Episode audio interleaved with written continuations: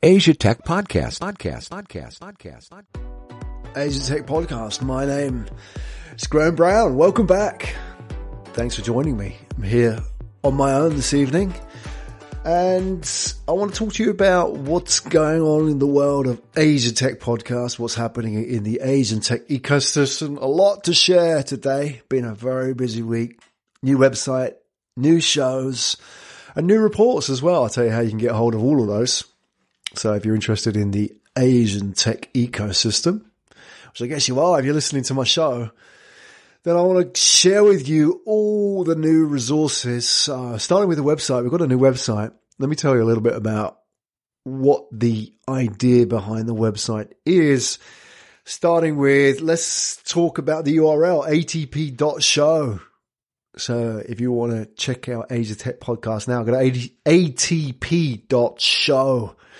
And the reason is, is that 2017 spent most of the year building the podcast, did 170 odd shows, produced every single one of them ourselves, and got pretty damn good at the whole production thing and realized, well, actually, it's kind of a shame that this is just, you know, the tool that uh, two guys can use. Why not share this with the rest of Asia? There's a whole, you know, ecosystem of people out there who have something to say. They've got a voice. You know, why not use Asia Tech Podcast and use that network, use that ability to produce these shows and give them the ability to turn their ideas into a show themselves. So that's what we're doing.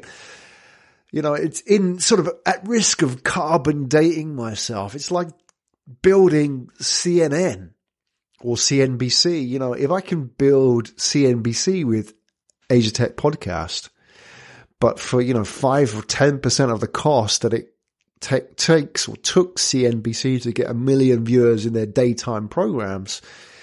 But instead of having this generic audience, have a, an audience of people who are specifically interested in the Asian tech startup ecosystem. Wow, that's got to be valuable to somebody. Well, that's the plan. So that's atp.show and you can go and check it out and you'll notice a, a new look on the website. And if you go and see the layout with the new audio player, um, you'll find that it's got a pretty cool feature which, I, which I've been using. It's like the audio bookmark. So you can actually click on the bookmarks and it will take you to a specific place within the podcast. So that was a lot of fun working through that. So that's all work in progress at atp.show. The new shows which we are launching. So last week, uh, I, I spoke a little bit about Simon Kemp and Digital Lives Asia and that's out now. So Digital Lives Asia, all about turning stats into stories. Simon and myself spent the hour um, diving into his world, which is a world of 5,000 charts. He releases that, um, that mega opus magnus, which is the digital, let me get this. I can't remember the name of the report, but is it digital in 2018? Simon, correct me if I'm wrong. Digital in 2018 report, which is uh, sponsored by Hootsuite and we are produced by We Are Social which is that report which goes out every year with every single statistic about digital in the world. And, you know, the level of granularity in that data is pretty staggering. So we went into that and just started with some of the headline statistics, which just blew me away. And we went into the world of social media, looked at who are the the heaviest users of social media in Asia, and who are the, the lightest users? Surprisingly, Japan right at the bottom of the list, which is surprising if you know your history. And right at the top, Thailand. So if you want to know more about that, go and check out atp.show slash DLA, which stands for Digital Lives Asia, which is Simon and myself rapping about the world of digital and, you know, lots of good stories in there as well. So that's out now and we'll be producing one of those every month a few more shows to share with you on the ATP network.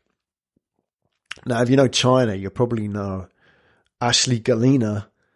Ashley is the same Ashley from Ashley Talks. She's everywhere. Uh, she has a YouTube channel, all kinds of, you know, social media presence under Ashley Talks. And, you know, she's doing a great job of helping people understand the Chinese market. And she's just published a book called Unlocking the World's Largest E-Market, which is all about China and Chinese social media, e-commerce, digital, everything. So I think that came out last week and Ashley's been phenomenally busy with publishing that book. She just did a book signing in Hong Kong and that was an Amazon bestseller in its category. And I said to Ashley, look, you know, you're so prolific in the content that you produce. You know, why don't you um, start your own show? And uh, Ashley said to me, well, you know, I've thought about it, but like a lot of people in that space that, you know, um, it's just the production side. The production side is always where a lot of people fall down when they think about starting their own podcast. They do three or four and then, you know, they give up because it's either they're producing the content or they're recording or they're, you know, pushing out, distributing it or they're, you know, getting new guests and so on.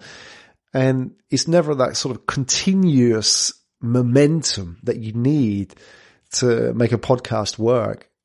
So I said to Ashley, you know, why don't you bring Ashley Talks to the Asia Tech Podcast Network and we will, you know, we'll, we'll give you the platform to do that. And that's what's happening. So I, I recorded the first one today with Ashley and we had our first look at the book, dived into the content in the book. We looked at WeChat, Weibo, and we looked at, you know, what the trends are in China right now and just a top down look at the Chinese market. What sort of mistakes do people make? What are the big mistakes that external brands make or, you know, investors or startup founders make when they go into China?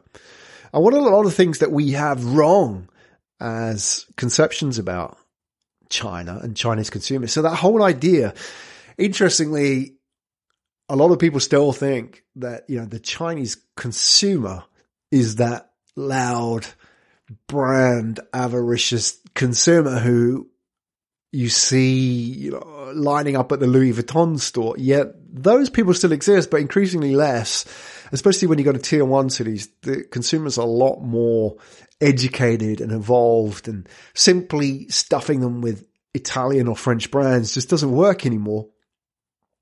And we're now at a stage where Chinese consumers are, have their own ideas about what kind of brands they want and how they want to participate in brands and so on. And that really is where a lot of companies come unstuck because they still think that the Chinese cons- consumer is just this sort of, you know, this mouthpiece who just absorbs consumer brands and will take anything you throw at them. We, we've moved well past that. And in many ways and in many aspects, China is more advanced and especially on the technological side when you start talking about payments. So if you're interested in China, and if you're not interested in China, then you, you should ask why aren't you? Because increasingly China is going to become more of a thing for the rest of the world. If you are interested in China, then go and check out Ashley Talks, which will be launching on the Asia Tech Podcast Network next week. So if you go to atp.show, you'll see Ashley's face there at some point, and the first show will be out very shortly. And go and check it out. And go check out Ashley's book as well. It's available on Amazon. It's got some great reviews already, and I think it's a great 101 introduction to China. And in many ways, it will blow you away. It'll blow away a lot of the expectations and help you better navigate that market and be prepared. Even if you're not going into China, China's coming to you. I mean, we just look at, take a look at Jack Ma just the other day in Davos and Jack Ma talking to Donald Trump about, you know, creating a million jobs in the US. And there he is in Davos talking about entrepreneurship.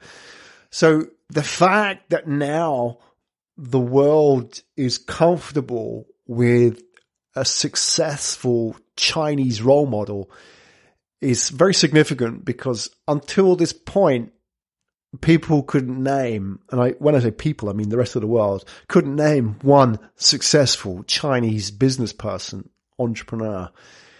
And Jack Ma has really pioneered that space and, and led the way because once Jack Ma establishes that this is okay and, you know, the risk has really been taken out of stepping outside of China and positioning yourself as this global uh, personality, then others will follow because they'll see the benefits. This is the point. You know, people will see the benefits in doing this and they will follow Jack Ma and do like Jack.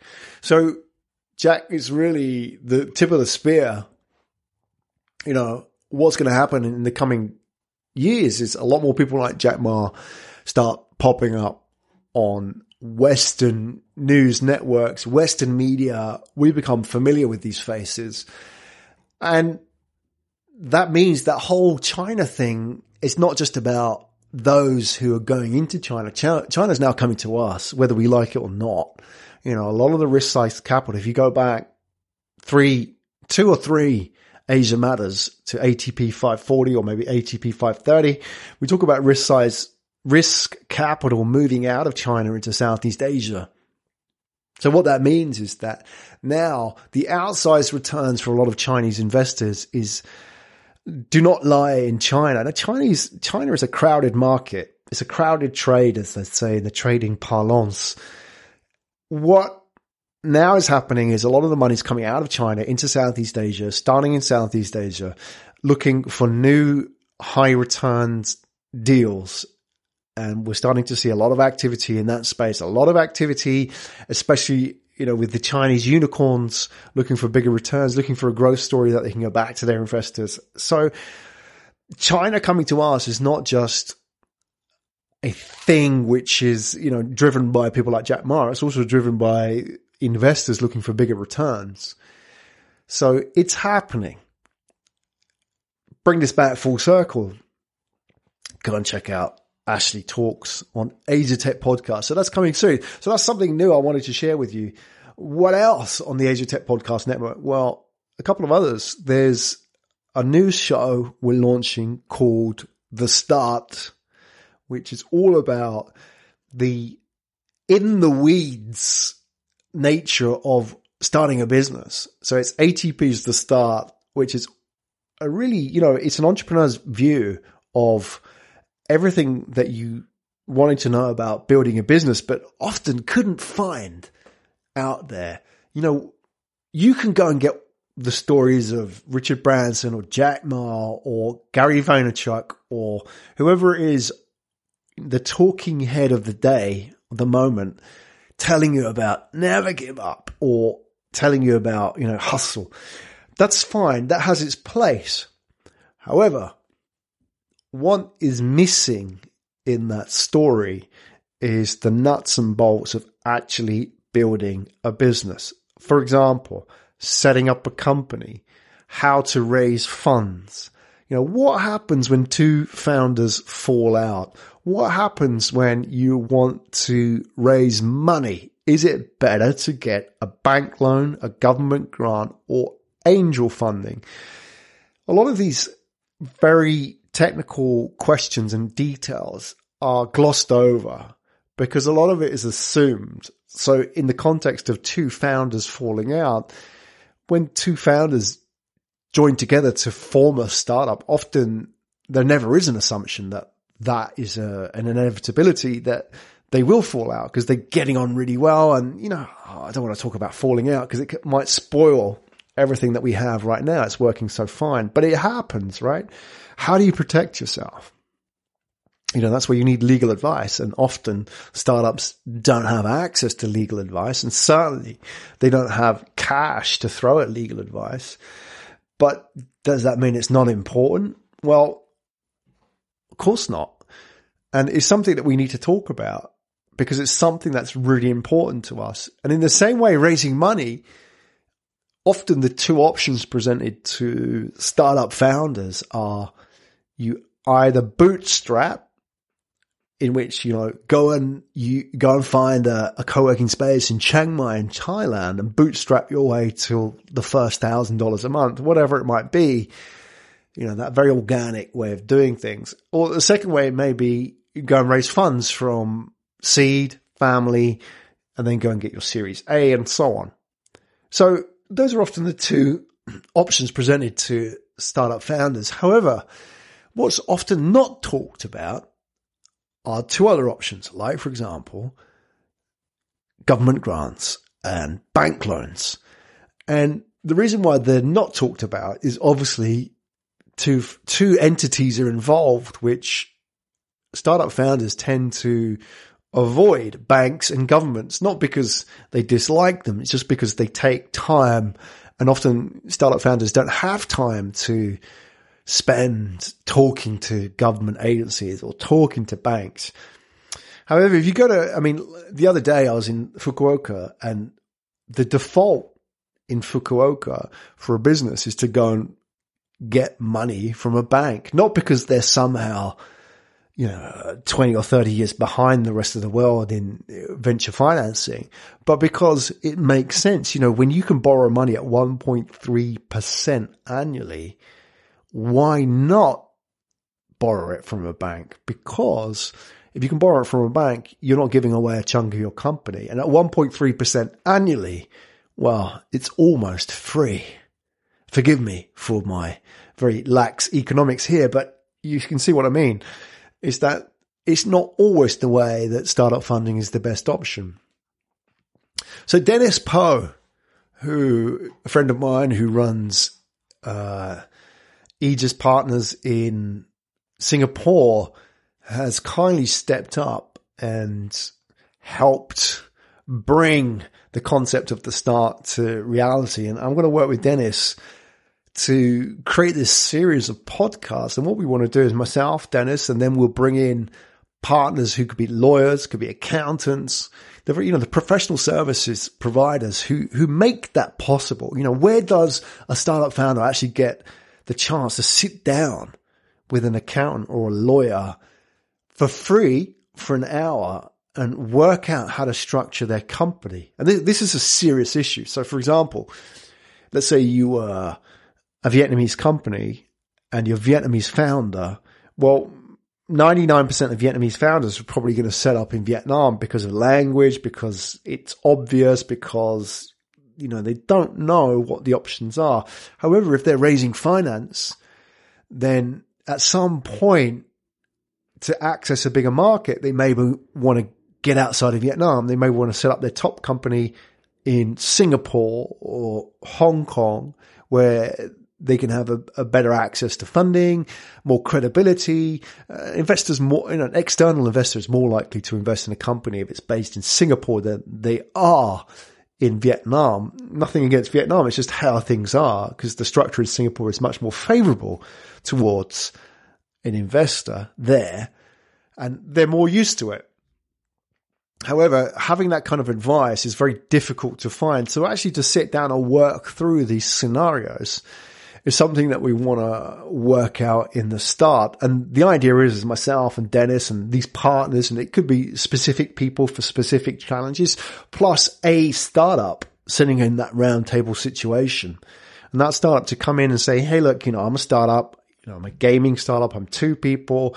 We put all our own money into this app and we are six months down the road and we are facing this challenge and this challenge is financial, legal, whatever it may be and then to talk that through honestly and share that experience in the show.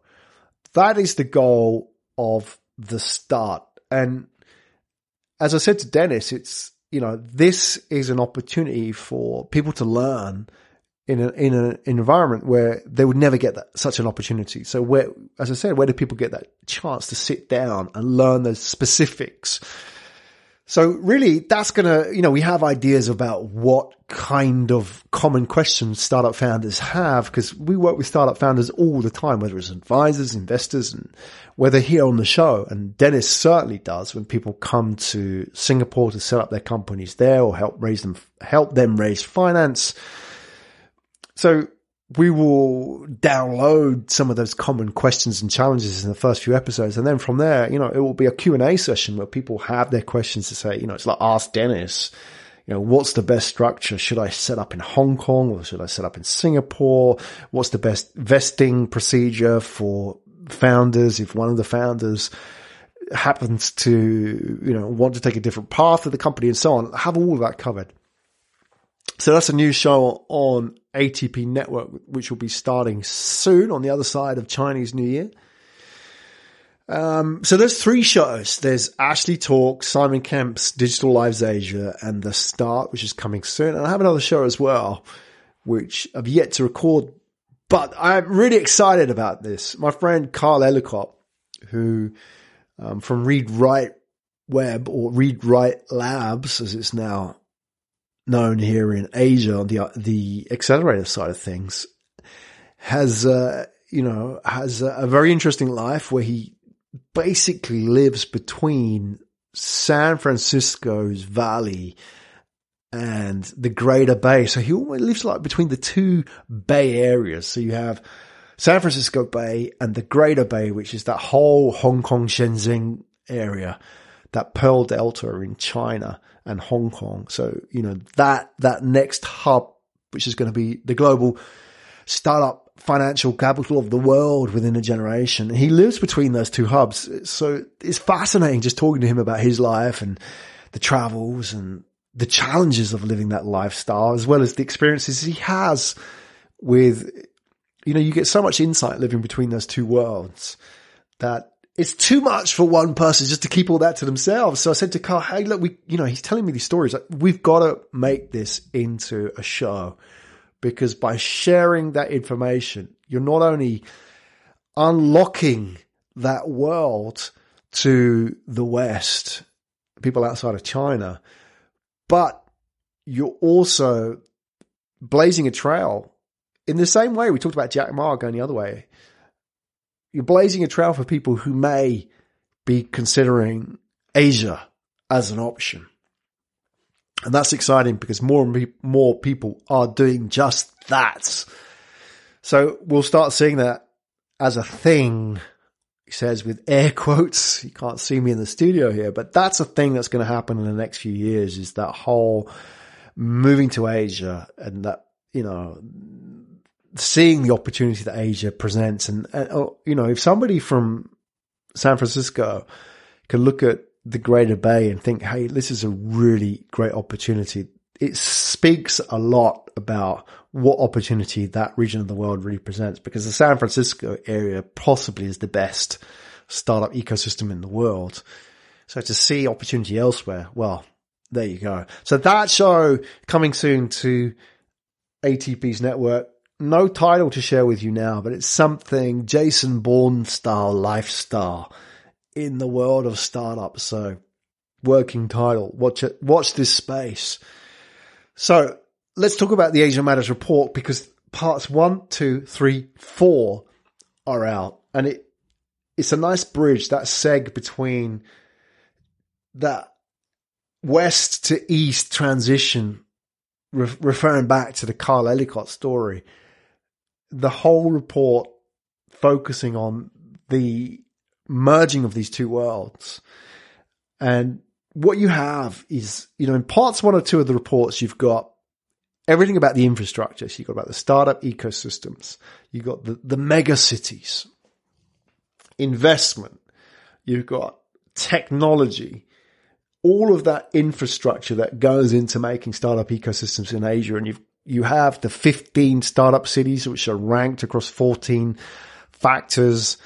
You have all the information about the mega cities and the GDP growth in these countries. That's all in parts one and two of the Asia Matters report. And if you want to go and get yourself a copy of Asia Matters for free, there's a new microsite for that. It's Asia Tech Research, asiatechresearch.com. Go get yourself a copy or four of the reports. They're all free. Uh, but be warned, be warned. 501 slides I counted in those four reports. But here's the thing, you know, if you're creating a pitch deck or you're putting together a presentation or you're doing a conference you need that one slide, it's in there. It's in that for that report, I should say, in one of those four sections of the report, there is that slide that you're looking for. So if you're looking for a slide about e-commerce in China, it's there. It's in report number four, slide 10. Go and check it out and you'll find something useful in there. And in, in a way, I'm finding that people are challenged as well by the content. It's not just a whole bunch of data. You know, there's a narrative in there which is challenging people and it's great because it's creating a conversation. And that is the purpose of the Asia Matters report. So as I said, asiatechresearch.com, go and get yourself a copy of that report. And bringing it back to the conversation about Kyle is one of the key themes in the report was about how East and West are merging and there is a lot of idea flow and flow of people as well between these two markets. What's happening is that in, on the one hand, you've got people like Jack Ma bringing all of that Asia to the US and the West. And that's really exciting because they're bringing what they've learned. They're bringing their capital. They're bringing their infrastructure. They're bringing their technology and we will all benefit from that. And on the other way, we've got people going from the West to the East, which is people who see the opportunity, maybe for them and their specific skill set, it's a better opportunity than what they're leaving behind. And there's a whole generation of people now who have moved to Asia to try it out, to see if it offers them more than it did in their home country. So that's a real fusion of ideas because in both cases, people are bringing something to the table that doesn't exist. You know, if you go to Asia, if you go to China, somebody like Ashley, we talk about Ashley talks, somebody like Ashley went to China and even though she's not Chinese, she offers something to the Chinese market and she sees it in a way that the local Chinese people, uh, you know, don't see it because they are myopic to, you know, things which outside of their everyday experience, which is natural anywhere in the world, is that when you come from the outside, you see things a little bit differently. And that can be a real strength in many cases. And some way, for some people, that can be a disadvantage. But in many cases, you can turn that to a real advantage. And that's why often people going into new markets from the outside, if they succeed, they succeed very well. They have mobility, they get access to people that they wouldn't do naturally back home. And in a way, I think a key part of this is because they leave a lot of their baggage behind, then they have nothing to lose. I've certainly experienced this. I've lived in Japan originally in 1995. 1995, 1996, 1997, I came to Japan. It's my first sort of experience in living abroad. And then I'm living in Japan now and I've lived in different countries all over the world. And what I find is that, you know, when you move to a new country, there's a real energy of moving because you, for somebody to move to a country in the first place, they have to be already a subset of a bigger group of people who want to make change. So there's this, imagine society is this big Venn diagram. And we're talking about the, the whole ecosystem of the world of business. There's a big, big circle of all people who are in business. And then within that circle, there's a subset of people who want to change. So they want to make a better life for themselves. They want to put a dent in the universe, to use Steve Jobs' term. And then within that subset, there's another smaller subset, which is people who've actually got off their ass, paid the price, the, the pain, the cost of moving to a new country and often moving to a new country and starting from right at the bottom. And not everybody wants to do that. So the people who have moved to a new country are a subset of a subset of a subset, which is fascinating because that makes a very special group, a very dynamic group. Not everybody succeeds, but those that do succeed usually go very far. So where I'm going with this conversation, Asia matters and those people I talked about on the Asia Tech Podcast Network, those new shows, these people have stories which show this real sort of dynam- dynamism between these markets and people who have moved somewhere. And I think as we're going to start seeing in coming years, more and more of these types of people moving from outside of Asia into Asia and making a real success of it. Until now, these people were exceptional. They're very few and far between, and maybe you heard of one back from university, somebody who did this, but now I see more and more of this. In the same way, this goes back to Jim Rogers' quote, which is the opening quote of the Asia Matters report.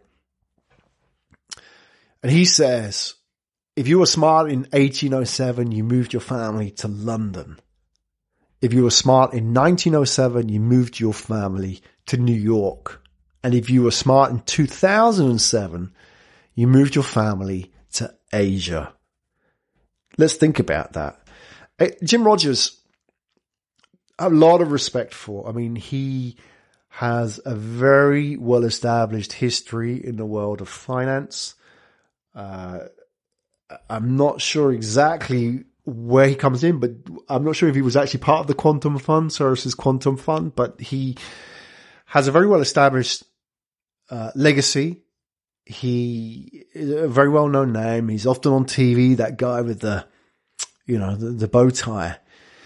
And he was one of the first people that I know to tap into the old Soviet bloc, the communist bloc. So he was there in the 80s and he was into China in the 80s. You know, think about this 30 years ago. We're talking about China now. I mean, Ashley's writing this book in 2018 about the world's largest e-market.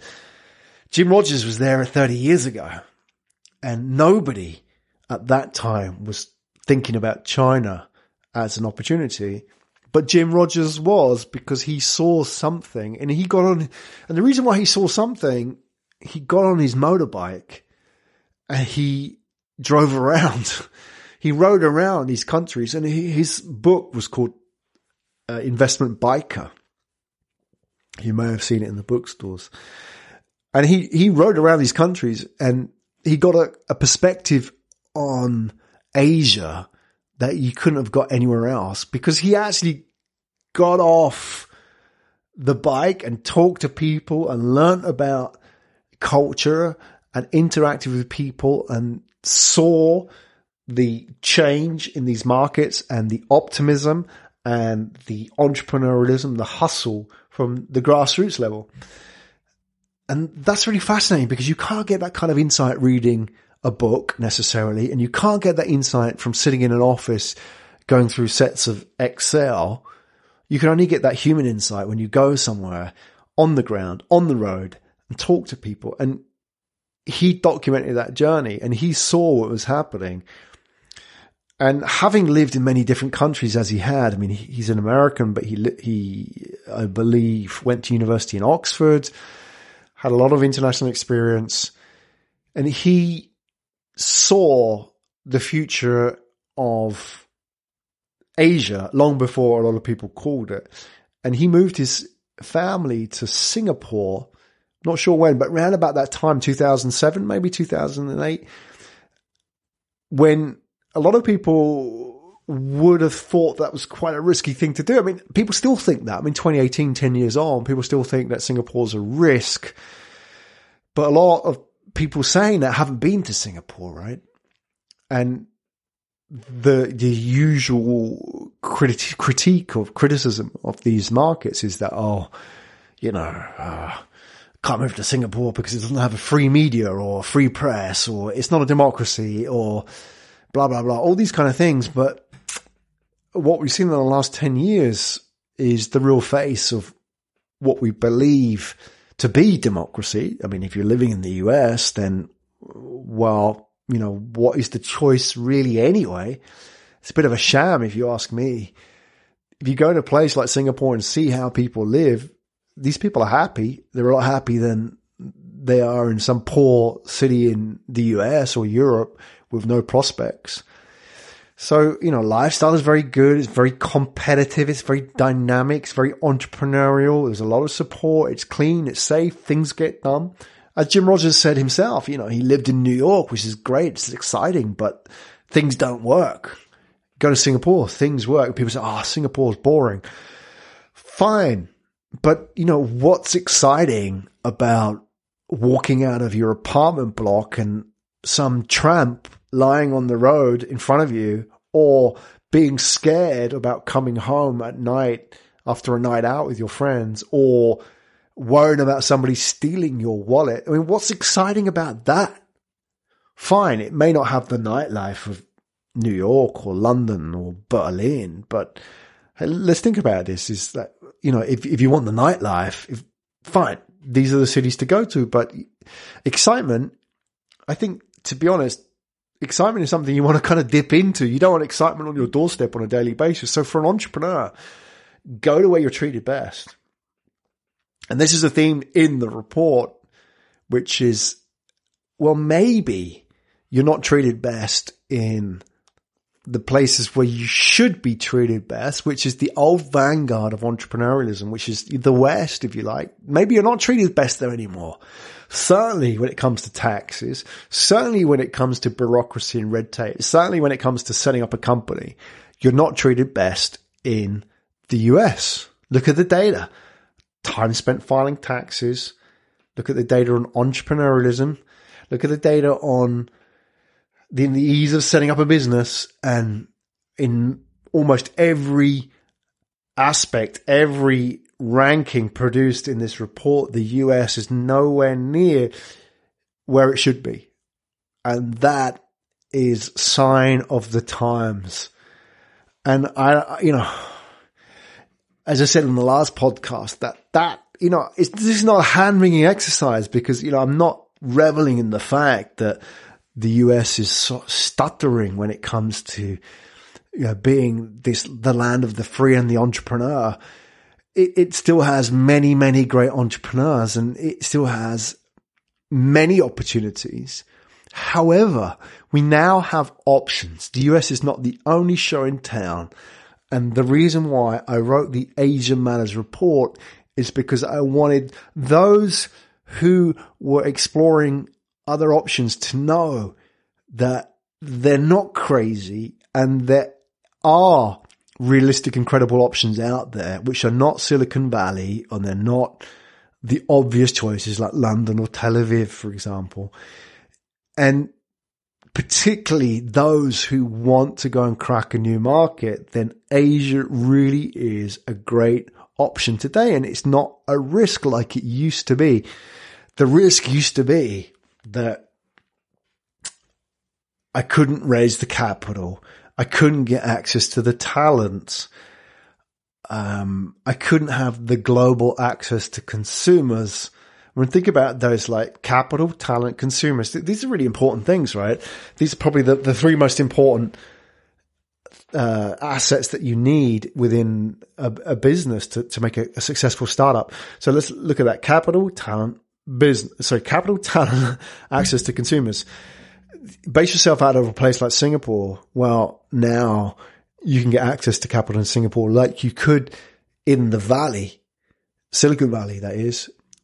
If not in Singapore, just over the way, you can go to China. Plenty of capital there. Shanghai, Beijing. Talent, Singapore number one in the world when it comes to startup talent. The data's in a report what else was there? Consumers. So here's the thing. If you live in San Francisco, five hour flight, 450 million people. If you live in Singapore, three and a half billion. So what's the risk? What is the risk? I mean, the risk is just mental now. It, it just, of course, not everybody wants to go and live in a new country. However, what I'm presenting is data to support those that do, because a lot of people do. They're not the majority let's say 10% of the startup world would consider moving to a new country because maybe startup entrepreneurs are more likely to move than the average person, which is fine because they take risks. They want to change their life. And within that community, 10% would consider moving country to a place where maybe they have more challenge. Maybe they have more opportunity. For that 10% of the startup community, then I would seriously recommend them to consider Asia as an option and read the Asia Matters report because that outlines why I believe, and a lot of people like me believe as well, Asia is the best option today for startup entrepreneurs. So not wanting to sound like the PR department for the Asian startup community too much, but I think it's worth pitching the case because for the last 30, 40 years, we've heard the other side of the coin, which is all about the West, the West, the West. It's called hegemony.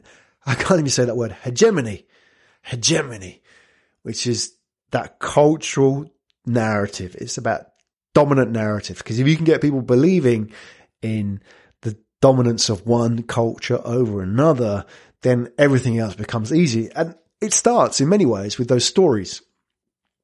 Go back to Jack Ma.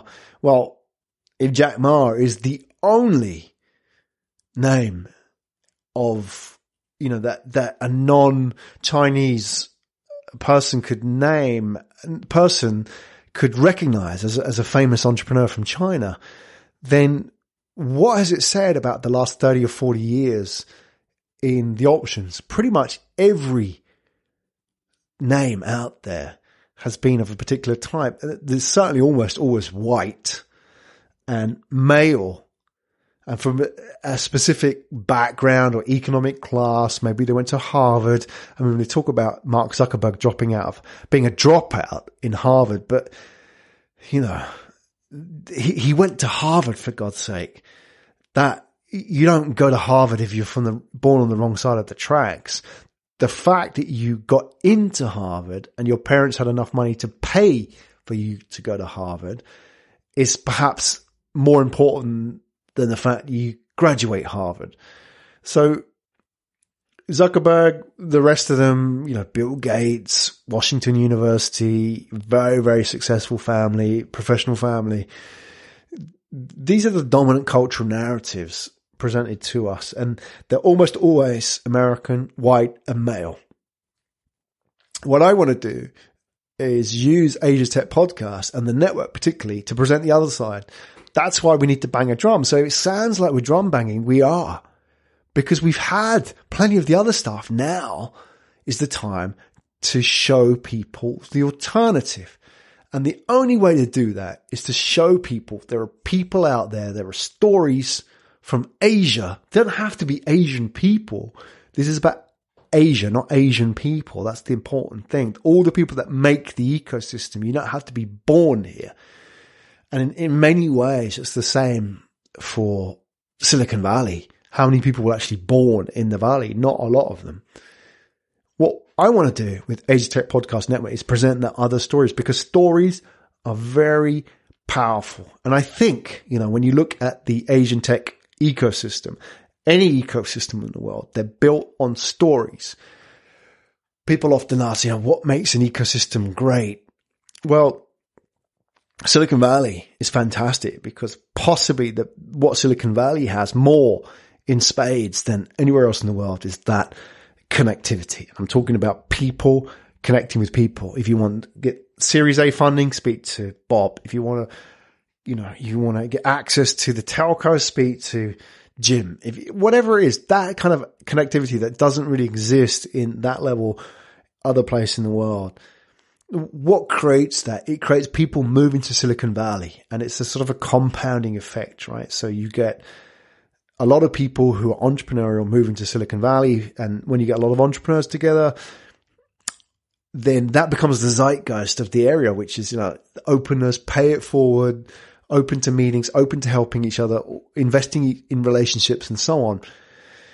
So that becomes the de facto. But what created that was the stories that came before it. So the fact that you have people like Steve Jobs and his example and you got Facebook and you have LinkedIn there now. But before those guys, there was Hewlett and Packard and that generation.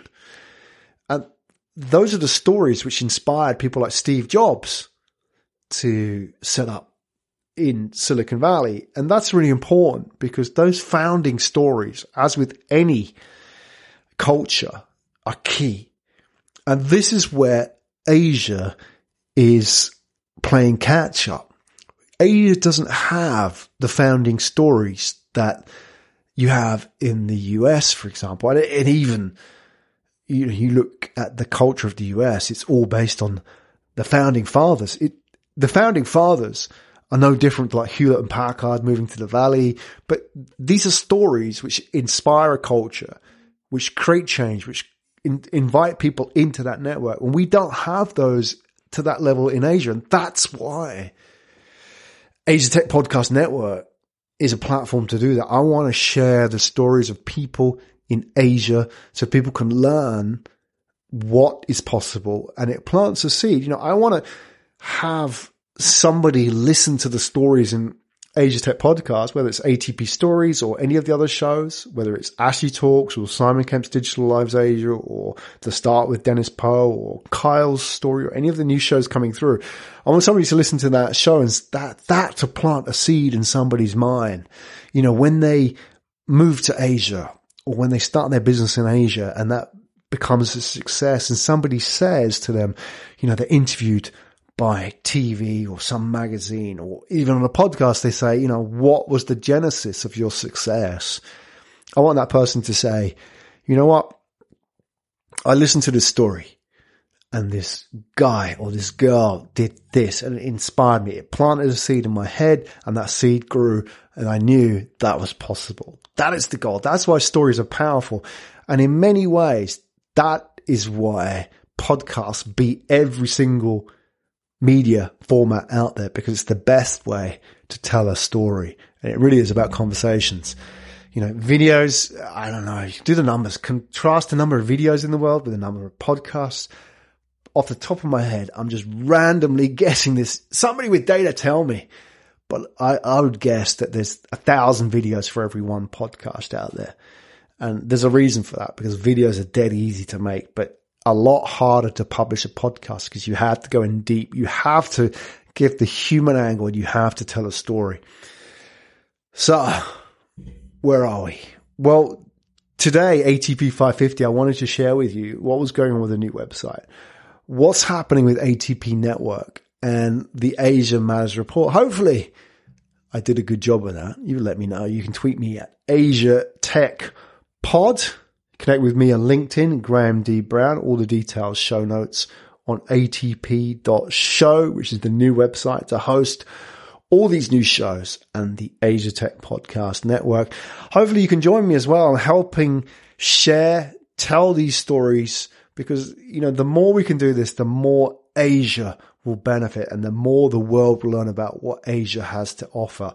I'll be back next week with a new Asia Tech podcast, Asia Matters. If you want to go and grab yourself a copy of the report, you know where you can get it. It is at atp.show slash Asia Matters or go direct to the microsite at asiatechresearch.com. My name is Graham Brown.